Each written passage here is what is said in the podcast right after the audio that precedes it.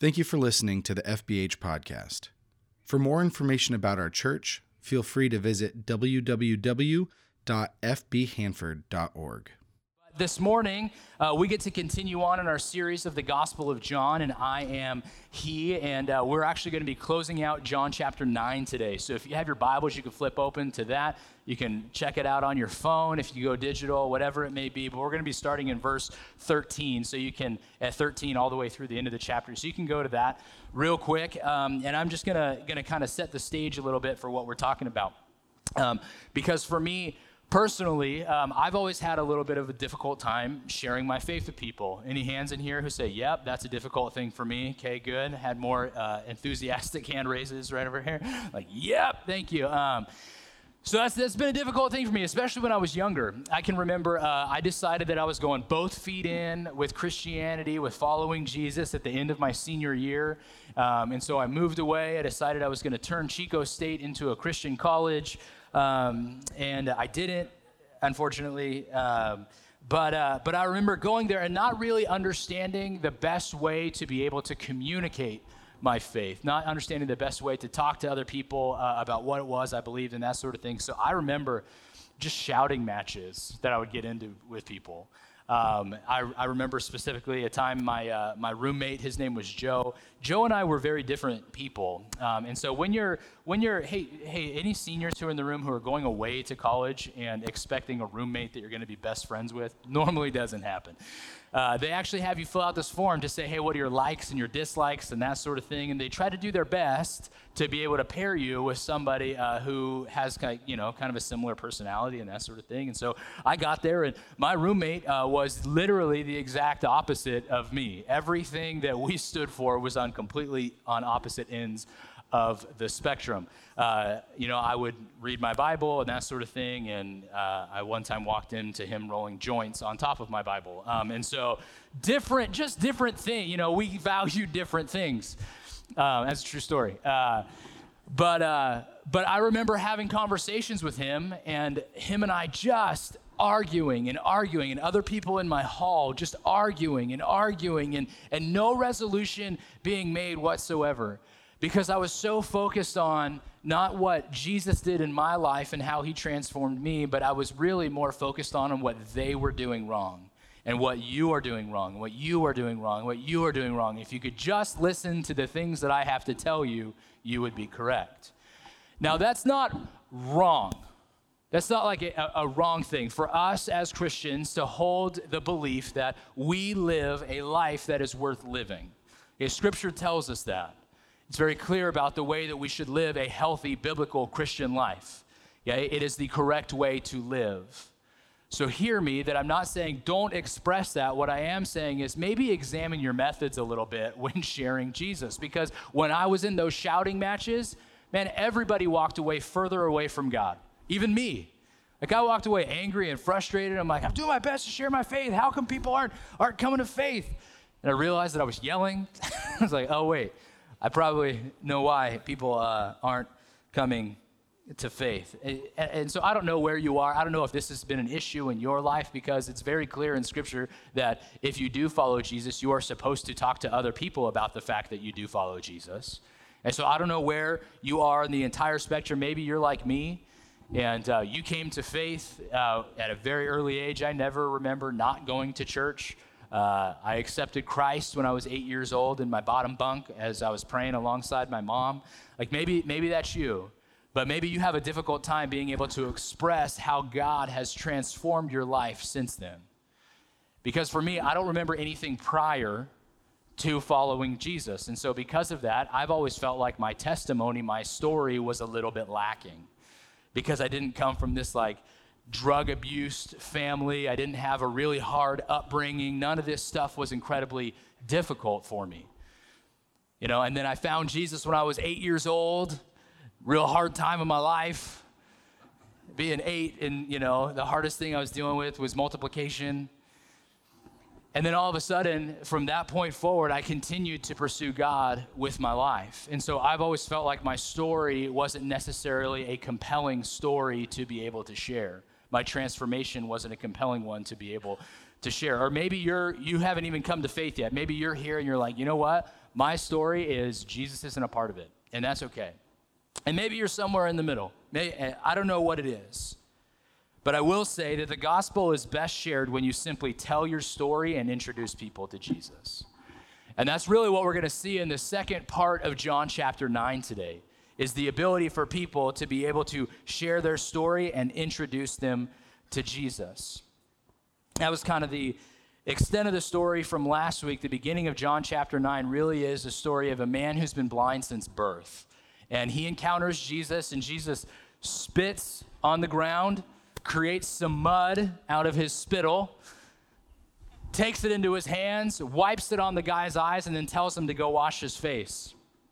Now, if you reread that story, I don't think Jesus needed that last instruction of, hey, go wash your face. My guess is he would have done that on his own. but he says, go wash your face, and once you wash your face in this pool, the pool of Siloam, then you're, you, you will be healed. You will be able to see again. So he goes and he does that, and he can see, and then he immediately goes home. And as he's going home, people are like, no, that's not him. There's no way that could be him. I, I, like, he's been blind since birth. That can't be him. And then he says, no, yeah, it is I. And they said, well, how can you see? And he said, the man that you call Jesus healed me. And that's really where we left off of the story. But this story really is the entire chapter 9 of the book of John. And so we're going to pick up here in verse 13. It says this they brought, they brought to the Pharisees the man who had been blind. Now, the day on which Jesus had made the mud and opened the man's eyes was a Sabbath. Okay, this should immediately, if you have been following Jesus for a long time, put alarm bells going on in your head. The idea that this is a Sabbath, the Pharisees, who were the re- religious leaders at the time, loved to try to catch Jesus by breaking rules, breaking commandments, right? And so, because of that, they said, hey, Jesus healed on the Sabbath which they were going to start try to qualify as work and him breaking religious law at that point. So, verse 15, therefore the Pharisees also asked him how he had received his sight. He put mud on my eyes, the man replied, and I washed, and now I see. That's a real basic retelling of the story, right? He's like, this is a dude who has been blind since birth, and they're like, hey, how'd you see? And they're like, he put mud on my face, and I washed. Period. So that's the story that he's that he's telling to these guys. Verse 16. Some of the Pharisees said, "This man is not from God, for he does not keep the Sabbath." Right? They're like, "Hey, anybody who's going to come from God, anybody who's a part of God, they are going to follow Levitical law. They're going to follow the rules that we've set forth." And so if they break one of those rules, obviously there's no way that this person could be from God. But others asked, How can a sinner perform such signs? So they were divided. This is the first time we see division among the Pharisees. Okay? When not all of the Pharisees are like, Yep, I agree. Jesus is a sinner, Jesus of the devil, Jesus whatever. We see some people at this point saying, Wait, hold on.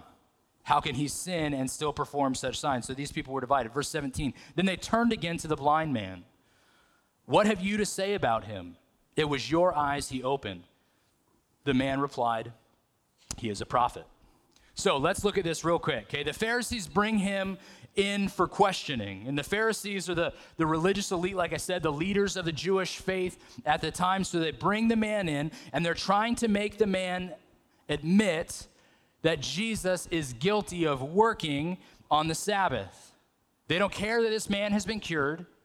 They don't care that he's been blind since birth and somebody miraculously fixed his sight. They don't care about that. They are trying to catch Jesus. They are obsessed with trying to catch Jesus so they can get rid of him.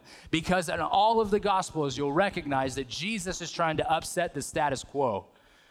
Because if what Jesus said is true, the religious leaders, the Pharisees at the time, are out of a job. Jesus calls them whitewashed tombs. Okay, Jesus calls them snakes. He calls them vipers. He calls them all of these terrible names and saying, hey, look, like you are the opposite of what is supposed to be happening right now. So, because of that, because of the fact that Jesus is trying to upset everything, the Pharisees are doing their best to trap him. And so they're trying to get the man to admit that Jesus is working on the Sabbath, and they don't care that he has been cured of an affliction that has plagued him since birth. They only want they only want to get Jesus in trouble. So they ask him if he healed on the Sabbath? Didn't this man heal on the Sabbath? The man's answer was a story. He simply told them what happened, like I said, in very basic terms. But the Pharisees weren't happy with that answer. They weren't okay with that answer. So they pressed him a bit more. They even tell him that the guy isn't from God because he doesn't keep the Sabbath. There's no way this guy is from God. There's no way. He broke the rules of the Sabbath. That's not okay. There's no way that someone from God would break a rule of the Sabbath. There's a faction, though, who start to believe what Jesus did because of this man's testimony. They rebut a little bit and ask him how a sinner could perform such signs and wonders. How could a man who is not close to God perform such signs and wonders? Heal a man of his chronic blindness, do something so miraculous. So at this point, rather than looking at what Jesus had done, the Pharisees decide to discredit Jesus. That's their next play here. They decide to just simply discredit who he is. So rather than looking at the evidence that was literally right in front of them, they thought to themselves, you know what? We can't trust you, blind man. We can't trust you. We were going to go and ask, we're, we're going to go and ask your parents, as a matter of fact, because you've obviously been fooled into thinking this nonsense. There's no way that this is possibly true. So we're going to go ask your parents. Okay? Junior hires, high schoolers, anybody relate, right? So we're going to go ask your parents. Here's the interesting part of this when people don't understand your transformation, when people have no answer for your transformation, and this is really where we landed last week the idea that God has miraculously transformed, Jesus has miraculously transformed all of us. When people don't have an explanation or an understanding for why it is that you change, they often seek to discredit you. Saying things like, the church is full of hypocrites let me be the first to say that's 100% true. Raise your hand if you're not a hypocrite. One hypocrite in the crowd. No, just kidding. Yeah, absolutely. We are all hypocrites. Why? Because we say one thing and we do another. Even the Apostle Paul talks about that. Paul was a hypocrite. Okay, we want to talk about the early church. We want to talk about things being messed up. The early church is full of hypocrites. The Apostle Paul was a hypocrite. The Apostle Peter, the foundation on whom Jesus was going to build his church, was what? A hypocrite. He even says, Hey, look, Peter says, I will never leave you or forsake you. Turn the page. He forsakes him three times in a row. We're hypocrites. That doesn't mean that what we believe isn't true, though. And as we do our best to pursue God, we are going to do our best to pursue God. We will consistently come up short. And that's okay. That's where grace comes in. That's why we're thankful we don't live under the law. But people will try to discredit you. They'll say things like, the church is full of hypocrites. Why would you do such a thing? How could you be a part of that? Or, or that's good, you're doing better now. I really hope that holds up. Right? I've heard that one before. Mostly it's in a, in, in a conversation regarding our diets after January 1st, right? Hey, that's good. You've gone for a week. I really hope you can continue that. Whatever it may be. But people try to immediately discredit you or try to discredit other people who have undergone this incredible life transformation. You know, one of my favorite recent converts, and this is going to appeal to a younger audience, is a man by the name of Kanye West. Anybody know the name Kanye West? Any Kanye West fans? Okay, most of you probably weren't fans of Kanye West about eight months ago. Or at least if I asked if you knew who Kanye West was, you wouldn't raise your hand. Because Kanye West, he, uh, if you don't know who he is, he's, he's a hip hop artist, probably one of the most profitable hip hop artists in the entire world. Not only is he wildly successful, but a few years ago, Kanye West decided to proclaim the fact that he was God. He, have, he even has a song titled I Am God. Like, I'm not making this up, okay? He was on, I think, the cover of Newsweek or Time magazine with a crown of thorns on his head. Like, that's how delusional this guy had been, okay? Thinking that he was something incredible, something so much better than everyone else. But in November of 2019, something pretty incredible happened. November 2019, Kanye released an album called Jesus is King. And a lot of people immediately were like, What? Kanye's a Christian now? This is incredible. He started speaking out towards Jesus. He held an Easter Sunday service at some concert that he was, like, like some festival that he was a part of and led people in worship. Like there were all these crazy things that Kanye happened to be doing, right? And immediately, as soon as I said Kanye West, a lot of you in here immediately went to, Yeah, but yeah, I mean, yeah, he says he's a Christian right now, but is that really going to hold up? Is Kanye really going to follow through? Because we immediately seek to discredit people when we see a miraculous transformation. It's the same reason that when you go to a play, when you go to the theater, people are waiting for someone to mess up.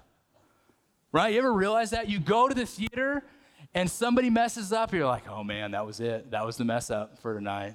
Couldn't have been perfect. I'm not standing up at the end. I'm just going to sit down and clap because they don't deserve that standing O, right?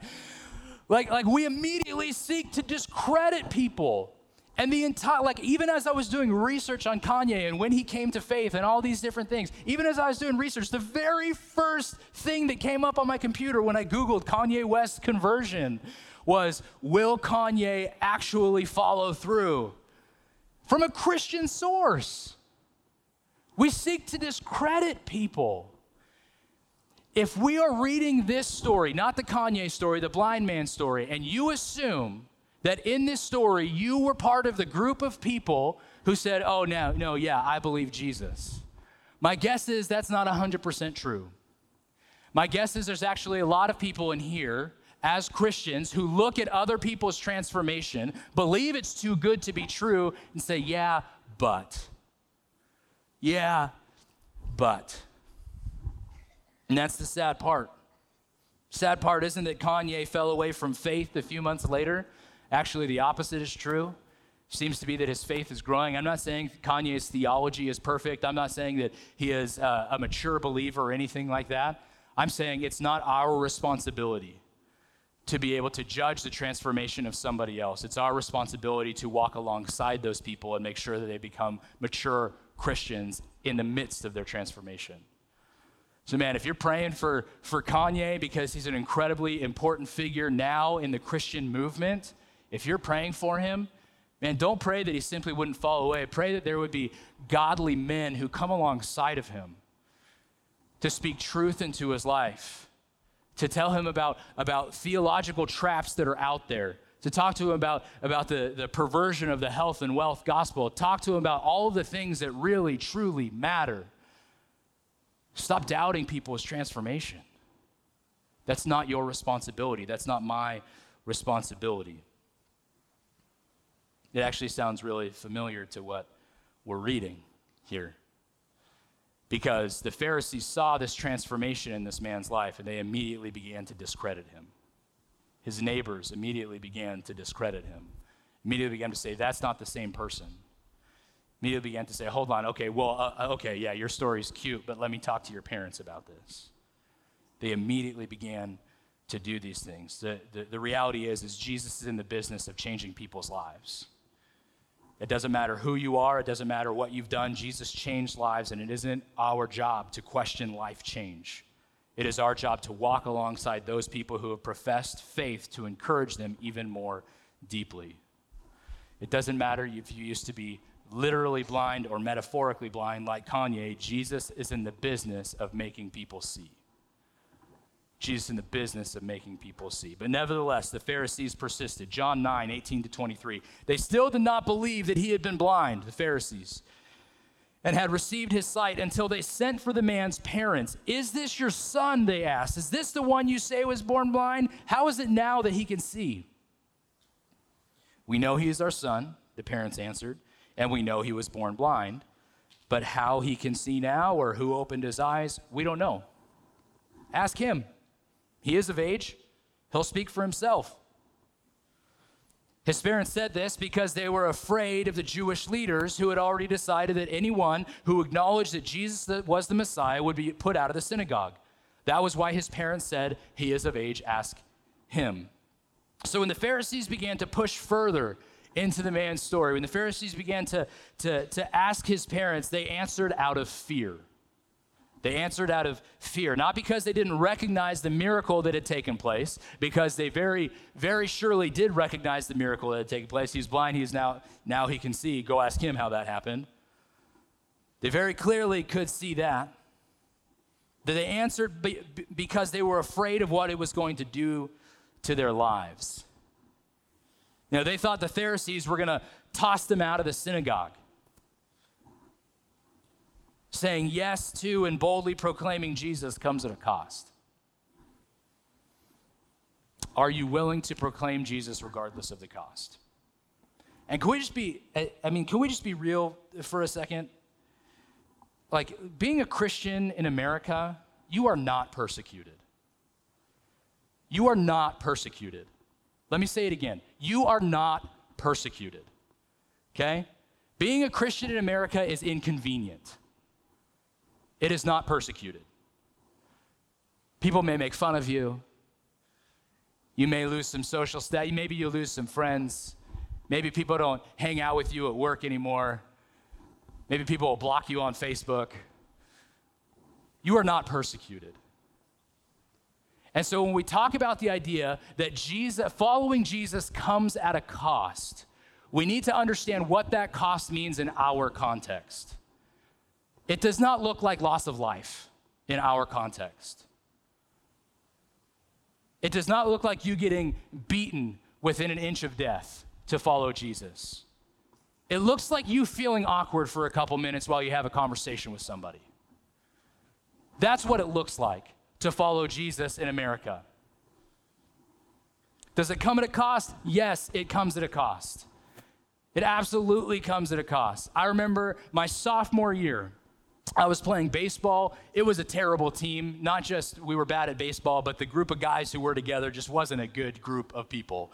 And so I decided I was going to make my team a Christian baseball team because that's what I did. Okay? Chico State baseball, you'll notice a theme. Uh, anyway, so I remember having a conversation with a guy by the name of Matt Tolbert. I had known Matt since third grade. And Matt and I were having a conversation, and he's one of these guys who's just brilliant, like way too smart for his own good, didn't understand what to do with his thoughts and his beliefs and that sort of thing, had an answer for everything, and no one else could be right. So naturally, I decided to get into an argument with Matt.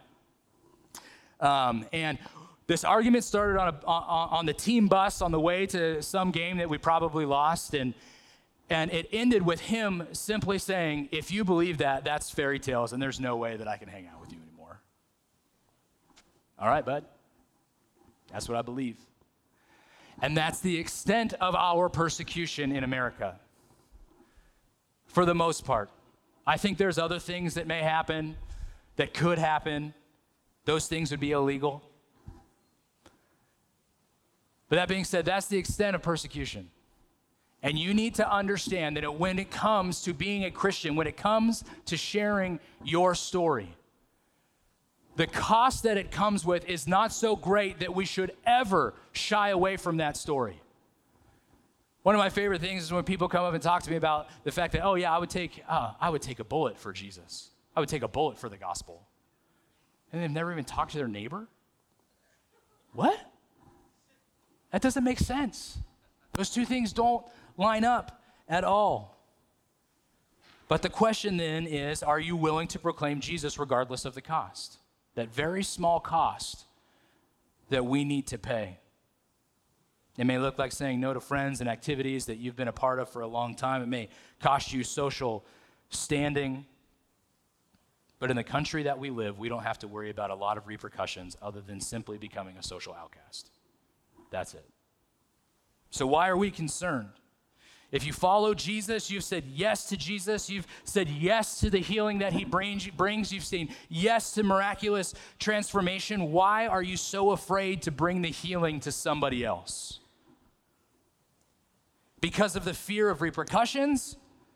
Because you won't have as many friends or followers on social media, we are not to be ashamed of the gospel. Paul reminds us of this, reminds us of this in Romans 1 16. He says, For I am not ashamed of the gospel for it is the power of God that brings salvation to everyone who believes, first to the Jew and then to the Gentile. But the Pharisees, regardless, press on, as the parents' answer was a dead end. 24 to 34. A second time they summoned the man who was blind. Give glory to God by telling the truth, they said. We know this man is a sinner. He replied, Whether he's a sinner or not, I don't know. One thing I do know I was blind, but now I see. It chills just reading that line. Then they asked him, What did he do to you? How did he open your eyes? He answered, I've told you already, and you did not listen. Why do you want to hear it again? Do you want to become his disciples too? Love, love that. Then they hurled insults at him. I wonder why. And said, You are this fellow's disciple. We're disciples of Moses. We know that God spoke to Moses, but as for this fellow, we don't even know where he comes from. The man answered, Now that is remarkable. You don't know where he comes from, yet he opened my eyes? We know that God does not listen to sinners. He listens to the godly person who does his will. Nobody has ever heard of opening the eyes of a man born blind. If this man were not from God, he could do nothing. To this they replied, You were steeped in sin at birth. How dare you lecture us? And they threw him out. He just straight takes everything they're doing, just throws it back at them. Just throws it back at them with a little sarcastic quip in the middle there. What do you want to be his disciples too?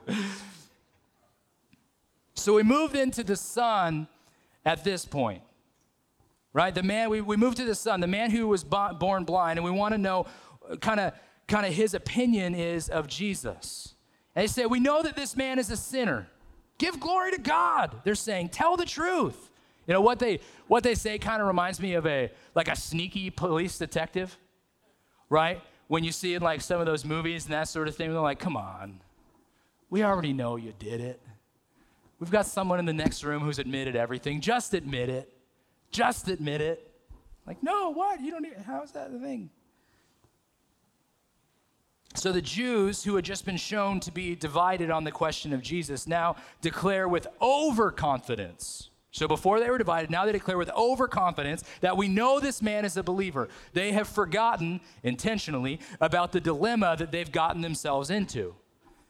See, on one hand, Jesus had performed a miracle, and on the other hand, he had done it on the Sabbath against the traditions of the Pharisees. So is he of God or is he a sinner? The Jews say, We know that this man is a sinner. But what does the formerly blind man himself say? What is his opinion? He responds again with brevity. Whether he is a sinner, whether Jesus is a sinner or not, I do not know. One thing I do know, though, is that I was blind and now I see.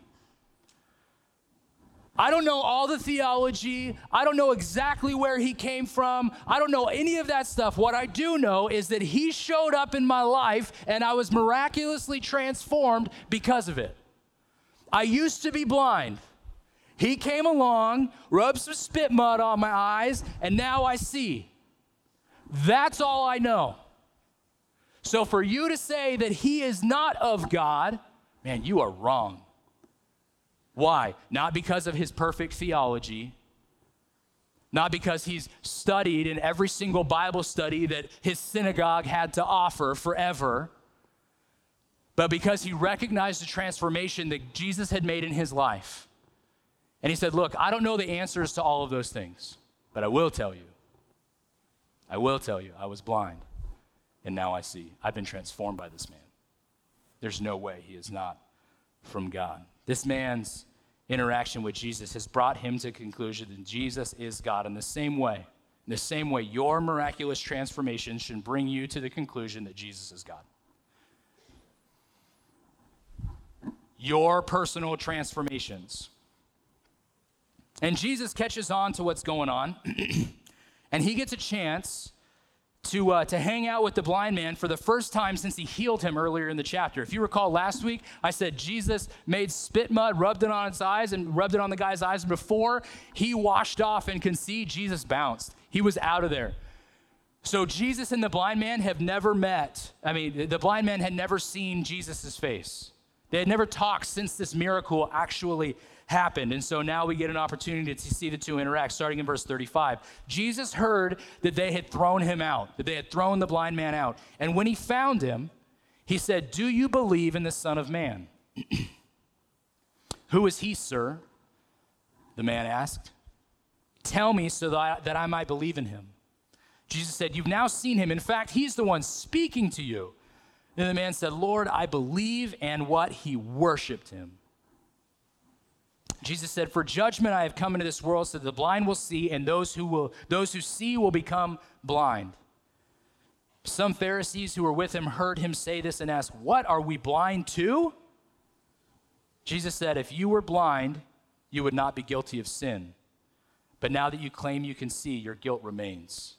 He's going back to this idea that the Pharisees had said at the very beginning of this chapter someone sinned to make this man blind. Was it the man or was it his parents?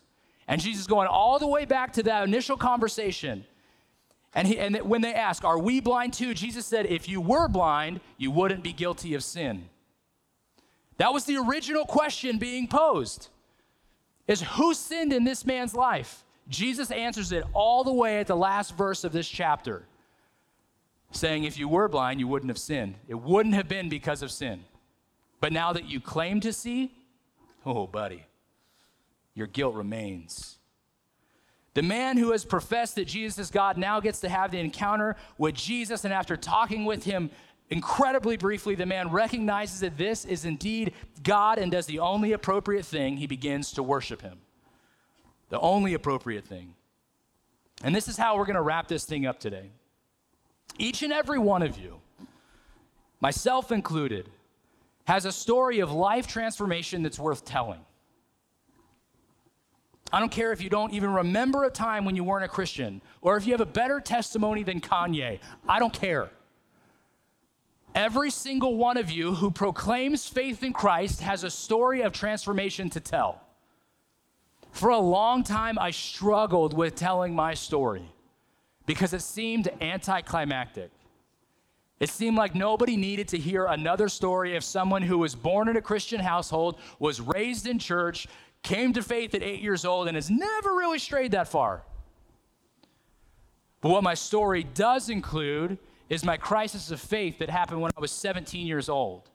What my story does include was losing my dad when I was 22. What my story does include is the hardships of being a dad of five very energetic children.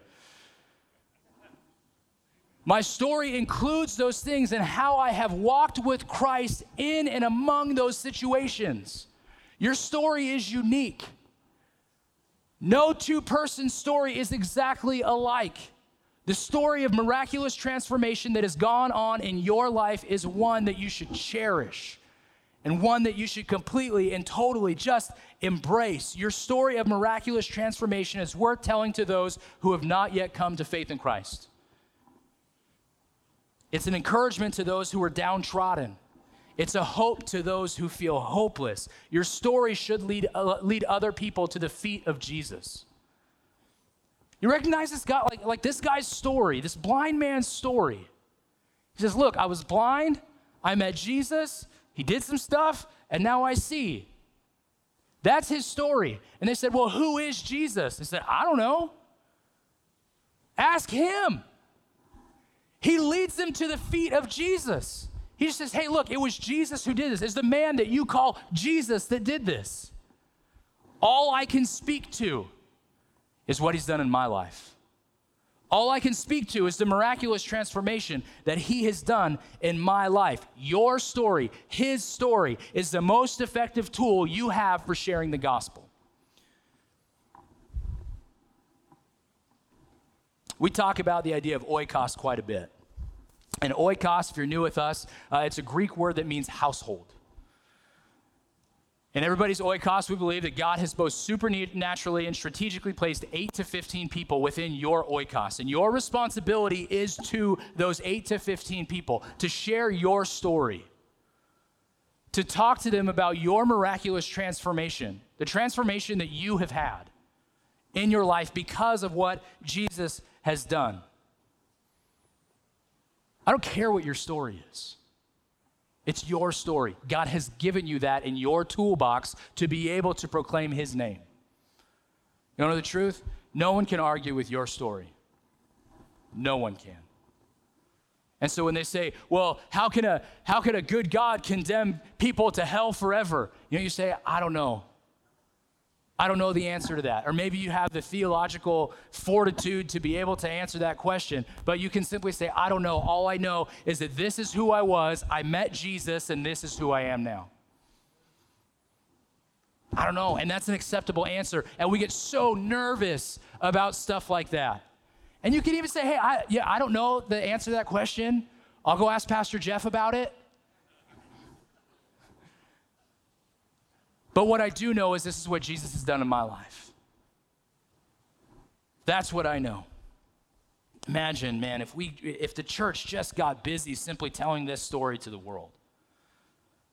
God busy telling our own stories to the world. And didn't worry about how much knowledge we had stored up here because you have more than anybody in the history of the universe regarding Jesus. You didn't worry about looking foolish because that's the extent of your persecution here in America. You simply worried about the fact that there are people who are physically and metaphorically blind walking around on earth who don't yet know who Jesus is, and your story could deliver them. That's what we need to be concerned with.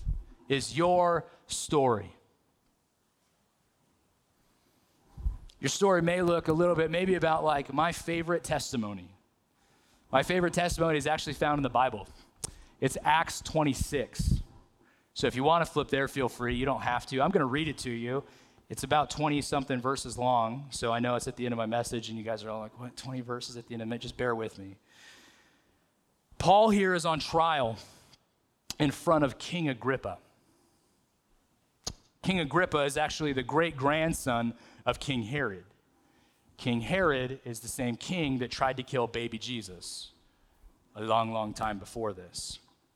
And Paul simply tells the story of who he was. They are trying to catch Paul again. They're trying to catch one of his believers, persecute him, put him to death. And they're like, hey, tell us your story. Tell us about Jesus. And this is what Paul says, starting in verse 4. He says this listen, he talks about who he was, right? He says this The Jewish people all know the way I've lived ever since I was a child. From the beginning of my life in my own country and also in Jerusalem, they've known me for a long time and can testify, if they're willing, that I conform to the strictest sect of our religion, living as a Pharisee. It's like, look, you know who I, who I was. Ask anybody. This is exactly who I was. And now it is because of my hope and what God has promised our ancestors that I'm on trial today. This is the promise of our 12 tribes are hoping to see fulfilled as they earnestly serve God day and night. King Agrippa, it's because of this hope that these Jews are accusing me. Why should any of you consider it incredible that God raises the dead? Saying, look, this is what you promised. This is what God had promised a long time ago. We knew this was coming, so why are you questioning it now? Verse 9, he continues. He says, Look, I, I too was convinced that I ought to do all that was possible to oppose the name of Jesus of Nazareth. And that's what I did in Jerusalem on the authority of the chief priest. I put many of the Lord's people in prison. And when they were put to death, I cast my vote against them. Many a time I went from one synagogue to another to have them punished. I tried to force them to blaspheme. I was so obsessed with persecuting them that I even hunted them down in foreign cities. This is Paul talking about who he used to be. And now here's his interaction with Jesus. On one of these journeys, I was going to Damascus with the authority and commission of the chief priest, who's saying, Hey, look, I went on one of these journeys under your, the, these guys' authority. And about noon, King Agrippa, as I was on the road, I saw a light from heaven. It was brighter than the sun, blazing around me and my companions. And we all fell to the ground, and I heard a voice saying to me in Aramaic, Saul, Saul, why do you persecute me? It is hard for you to kick against the goads. Then I asked, Who are you, Lord? He said, I am Jesus, whom you are persecuting, the Lord replied. Now get up and stand on your feet. I have appeared to you to appoint you as a servant, as a witness of what you have seen and will see of me. I will rescue you from your own people and from the Gentiles. I am sending you to them to open their eyes and turn them from darkness to light and from the power of Satan to God, so that they may receive forgiveness of sins and place among those who are sanctified by faith in me. And now it talks about how he is different since that interaction. So then, verse 19, King Agrippa, I was not disobedient from to the vision from heaven first to those in Damascus, then to those in Jerusalem and all of Judea, and then to the Gentiles. I preached that they should repent and turn to God and demonstrate their repentance by their deeds. That's even why some Jews seized me in the temple courts and tried to kill me, but God has helped me to this very day. So I stand here to testify to a small and great alike. I am saying nothing beyond what the prophets and Moses said would happen that the Messiah would suffer as the time, uh, as the first to rise from the dead, would bring the message of light to his own people and to the Gentiles. Paul just tells his story. He says what happened. Look, this is who I was. I encountered Jesus on the road to Damascus and listened to what he had to say, and now I'm telling you about it. That's Paul's testimony. That's Paul's story in the same way that the blind man told his story, in the same way that we need to be telling our story. Church, what would it look like if we just simply told our story and left the rest up to Jesus? Stop trying to save people. That's not your job, it's above your pay grade. You simply need to tell your story and introduce people to Jesus. That's his responsibility, not ours. If you don't have an Oikos card, we have those. They're out on, uh, in the front at our guest services table. There, there's 15 spots. It's super simple. You could fill out those 15 spots. You pray for people who don't yet know Jesus. There's, I mean, there's a ton of opportunity for you to do it. Pick one up, throw it in your Bible, pray for those people every time you open up your Bible, which I hope is more than once a week. Pray for those people and do your best to be intentional about simply telling your story about how Jesus has miraculously transformed your life. Let's pray. Father, thank you for our stories. Thank you for, oh man, thank you for each and every individual's unique story. Whether it's like mine, whether it's like Kanye's, whether it's like somebody else who just completely and totally has a different story, God, you put those stories in place for us to be able to relate to other people, to be able to tell other people how it is that we encountered you. God, allow us to be okay with not having all of the answers. Allow us to be okay not understanding all of the theology, but don't let those things make it a hindrance to sharing our faith, to sharing our story with other people. Because the news is too important. What your son did on our behalf is too important. That we simply need to be about your business and tell our story about miraculous life change that you you did in us. Allow us to be bold in that, Father. God, we also pray for those in here who maybe maybe they haven't been a part of a story yet, that their story really is just before they came to know you. If that's you in here this morning with head still bowed and eyes still closed, and you say, hey, you know what? This is it. This is my road to Damascus. This is my healing of my eyes. This is it. I want to turn and, and follow Jesus this morning. Just pray along with me. Simply, we pray the ABCs here. We say, Father, I admit that I'm a sinner in need of a Savior. God, I know I'm messed up. I know I am blind. I admit that I'm a sinner in need of a Savior. B, I believe that you sent your son to the cross to follow me. God, that, that your son on the cross has reconciled us to you forever, that he's conquered death on our behalf. So, Father, we believe that and see we choose to follow you every single day of our lives. And part of that is telling our story to other people. God, make us bold. We love you. It's in your son's name we pray. Amen.